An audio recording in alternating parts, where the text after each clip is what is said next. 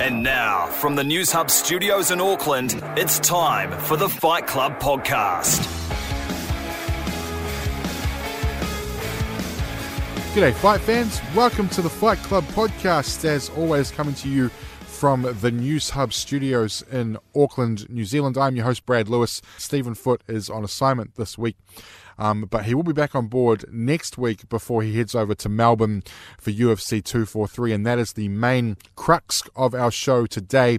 I uh, had a chance to go down to City Kickboxing Gym in Auckland and catch up with all the members of the City Kickboxing team that are fighting on that card, um, as well as a couple of coaches who will be the feature of the show today. And then next week on the show, um, we will play back those interviews with the uh, four New Zealand guys fighting on UFC 243. Um, and coming up for you next week as well. Al Iaquinta will be on the show as well. He, of course, is taking on Dan Hooker um, from Marvel Stadium in Melbourne next weekend. UFC 243, not that far away, folks, not that far away at all. Um, so on the show for you today, we have Eugene Bareman, who is, of course, the master coach of the likes of Israel Adesanya, Dan Hooker, Shane Young, and Kai Kara France. Um, and of course, Brad Quake Riddell. Um, he'll be on the show. So will John Vake, who is uh, another man behind the scenes who um, I'm sure you've uh, you've heard of if you are a, a fan of the sport. Uh, Israel Adesanya speaks of him very, very highly. So does Dan Hooker. He is the grappling and wrestling coach at City Kickboxing. Very understated guy, um, but very, very cerebral too. And talking to him yesterday, so looking forward uh, to that. Um, and joining us on the show as well, very, very special guest Alex Volkanovski, who is competing for the UFC Featherweight Championship at UFC 245 on December 14th at the T Mobile Arena in Las Vegas, taking on Max Holloway. Uh, he was wandering around the gym yesterday at City Kickboxing, so had a chance uh, to grab a few moments of his time as well as he looks forward to the biggest fighters of his career.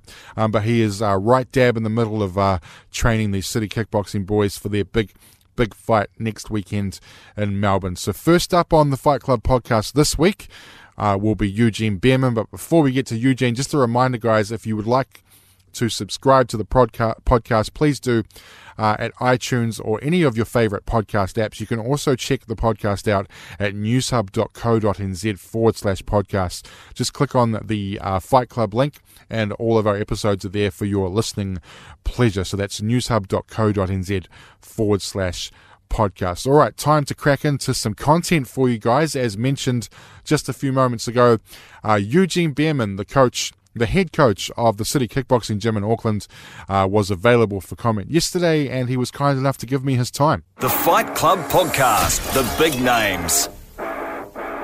Uh, Huge, if, if, I told you uh, four years ago that uh, your gym would be packed with New Zealand media two weeks out from the biggest fight Australia's ever seen in a UFC event in Melbourne, would you have believed me? Definitely not. Uh, what I wouldn't have believed is that it would happen so soon but I would have believed that it would eventually happen because I've always thought that, but not so soon. So that's that's a surprise.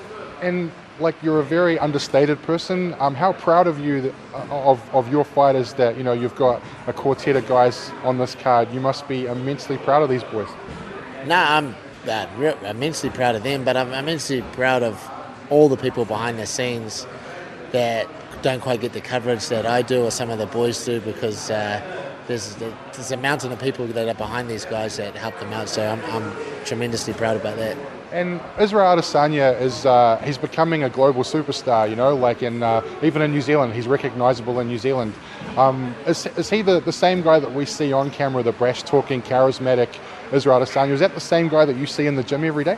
Um, those traits are there in the in the uh, in the gym, but they're exemplified in front of the camera and exaggerated a little bit. In the gym, he's uh, he's still a little cocky and he's still a little brash, but he's just a normal bloke. And if anything, he's just a normal Kiwi bloke. And that's the funny thing about people's perceptions. Um, they don't realise that sometimes. And if you could like describe him as a teammate, what type of teammate would you would you describe Israel as? Uh, a thoughtful one, that's for sure. One that's uh, very like cognizant of other people's uh, feelings and emotions and what they're going through, and he's a good people reader. So he's able to understand when some of the guys are going through a bit of a struggle and a bit of hardship with training camp. and he's yeah, he's quite sympathetic towards them, and yeah, he's, he's, a good bloke in that respect. And you've said in the past that you found him very easy to teach. What what do you mean by that uh, in terms of, of being easy to teach?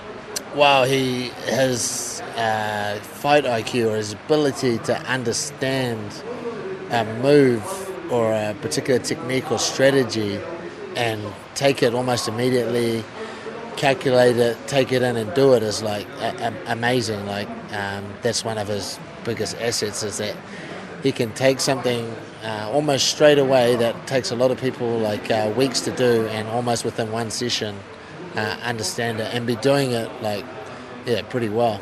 Awesome. Uh, and uh, just quickly on Brad Riddell, that's the guy that you've had a lot to do with over a long period of time. Uh, he's getting his first UFC fight in a couple of weeks' time. Uh, tell us a little bit about Brad and what Kiwi fighters, uh, Kiwi fight fans can expect from Quake.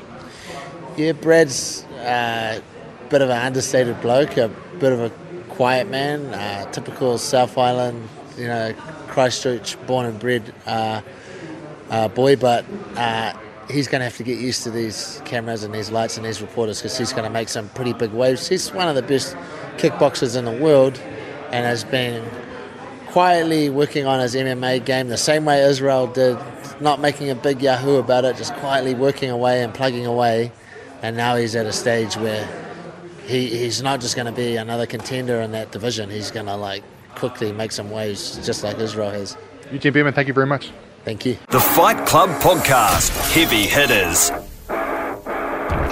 That is Eugene Bareman on the Fight Club podcast. Uh, thank you very much to him for making himself available. Um, I know earlier in the show I mentioned that uh, John Vake, very understated, was so too as Eugene Bareman. Uh, doesn't particularly like the media, but my gosh, does he give uh, fantastic analytical answers and uh, really hoping for the best for Eugene and his men uh, next week in Melbourne. And one of those men who will be cage side, um, Israel Adesanya's main wrestling coach, John Vake, had a chance for the the first time to catch up with John, uh, and a really interesting interview and a bit of, uh, I guess, insight in, uh, to John's mindset when it comes to training these guys and what these guys have been going through for the past five or six years. Here's John Vake on the Fight Club podcast. The Fight Club podcast, the big names.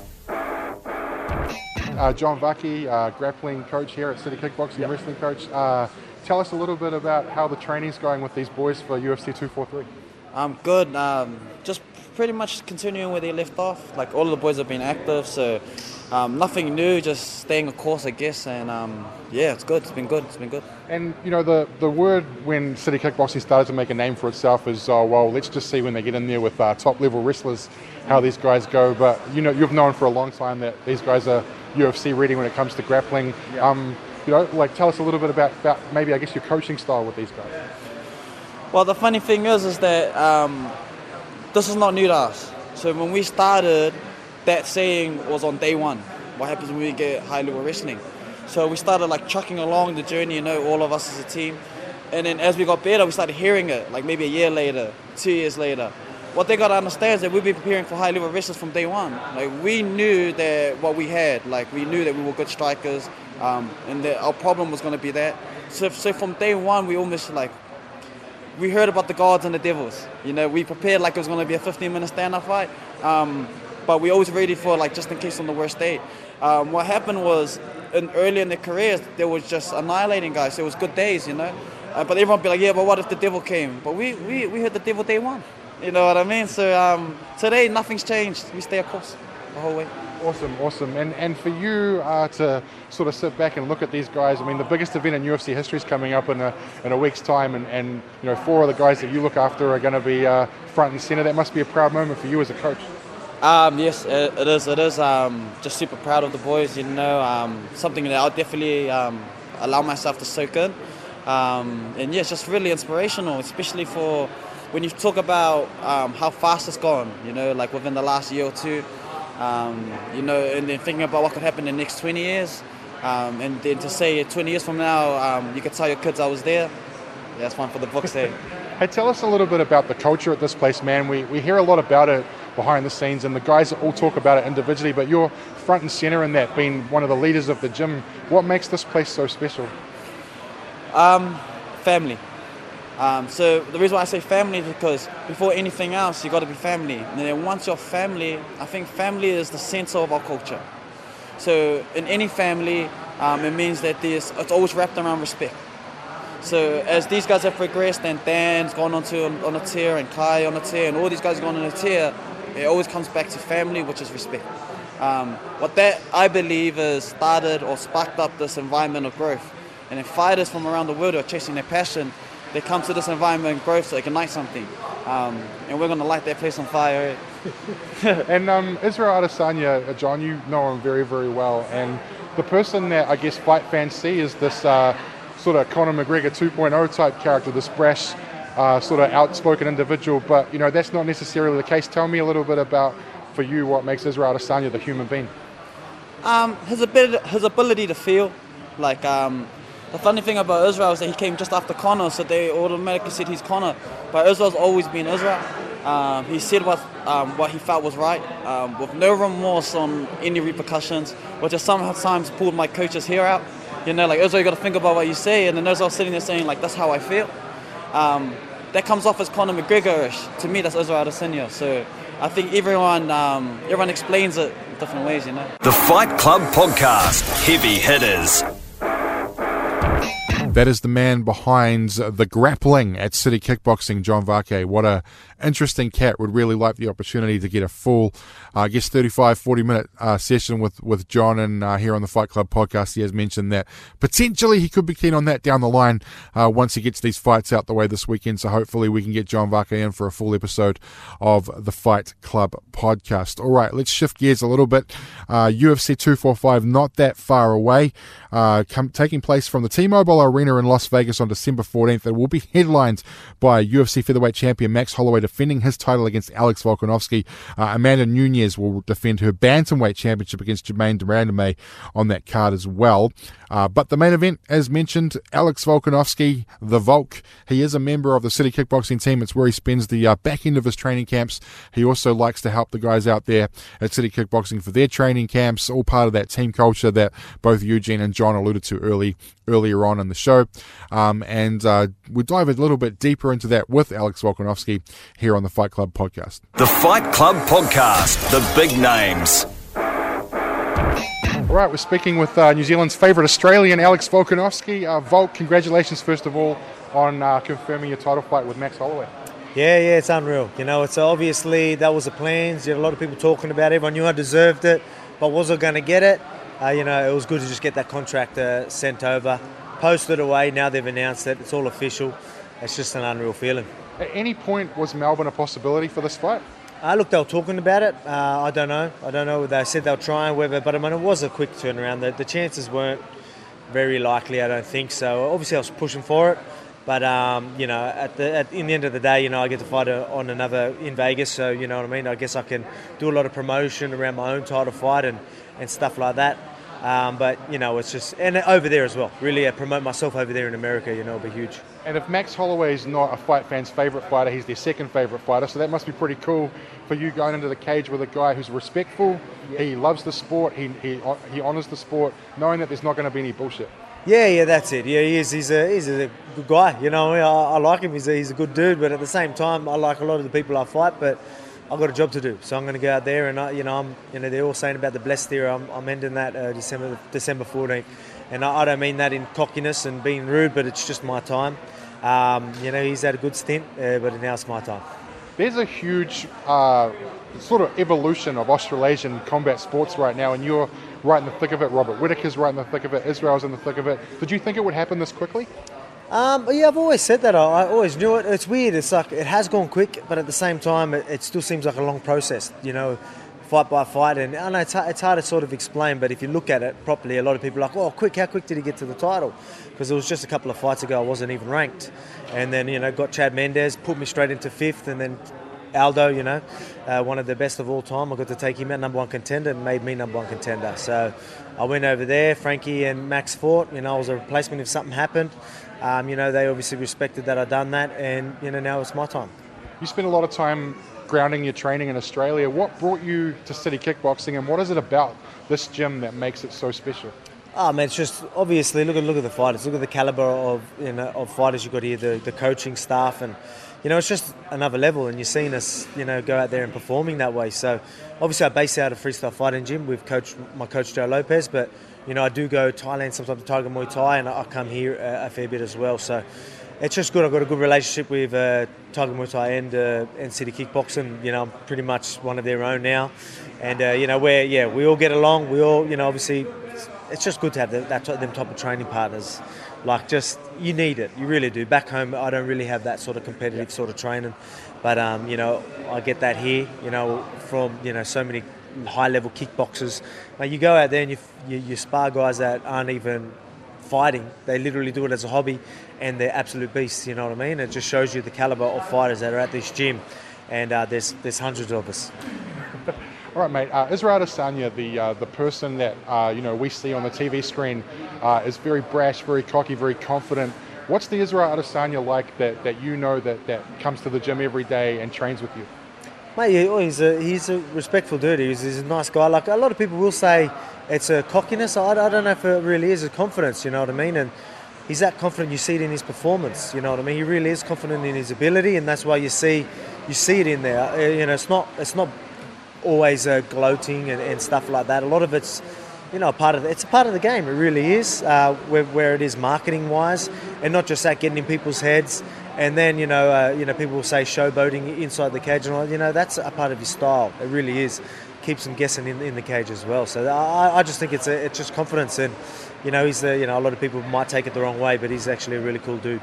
And uh, Mike Angove has labelled uh, Brad Riddell Volkanovski 2.0. All right. Yeah. Uh, yeah. Um, what, what about Brad? What do you like about Brad and, and going? And you fought his opponent in Mullarkey. What do you like about Brad going into this fight? He's, Brad's obviously, you know, a very, very high level kickboxer. Everyone knows that, so they're expecting just a high level kickboxer. But mate, he's, he's he's very well rounded. You know what I mean? So I've been doing a lot of training with him, and it ain't fun shooting on them hips. Let me tell you. So it's, you know what I mean. Anyone that thinks that they're going to be able to control him and go for the shot and they're, they're in for a long night. They really are. And then obviously so explosive and so dangerous on the feet. You know what I mean? He's got a great chin. So yeah, I, I just think he's a really safe bet. To be honest, just I just think he, you know Jamie Mullarkey is obviously a, you know, good fighter and I respect him. But I just think you know Brad's just just on another level. Alex Volkanovski, thank you very much. No worries, thank you. The Fight Club Podcast, Heavy Hitters. And that is uh, potentially the next UFC featherweight champion, Volk. Alex the Great Volkanovski. Uh, what a champion bloke, um, and by all accounts, a tremendous teammate and a, and a crucial part of getting these guys fight ready for this camp. He spent a lot of time uh, training with Brad Riddell for this uh, fight with Jamie Mullarkey, um, a guy he's familiar with having beaten Jamie Mullarkey. I think it was the last time Mullarkey lost was to Alex Volkanovski.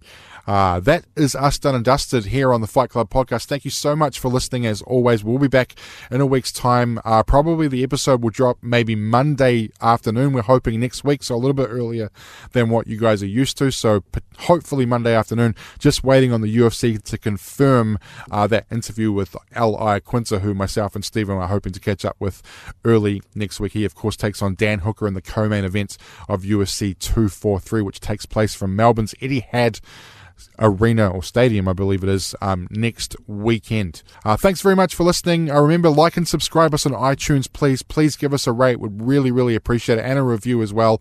Uh, and if you'd like to get in contact with me, I'm at Brad Lewis NZ on Twitter.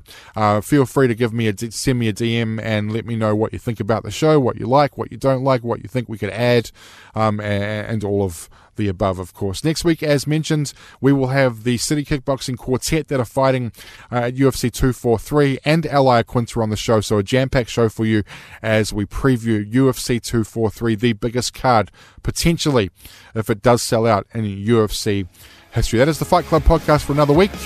Uh, we'll see you here next Monday on the Fight Club podcast.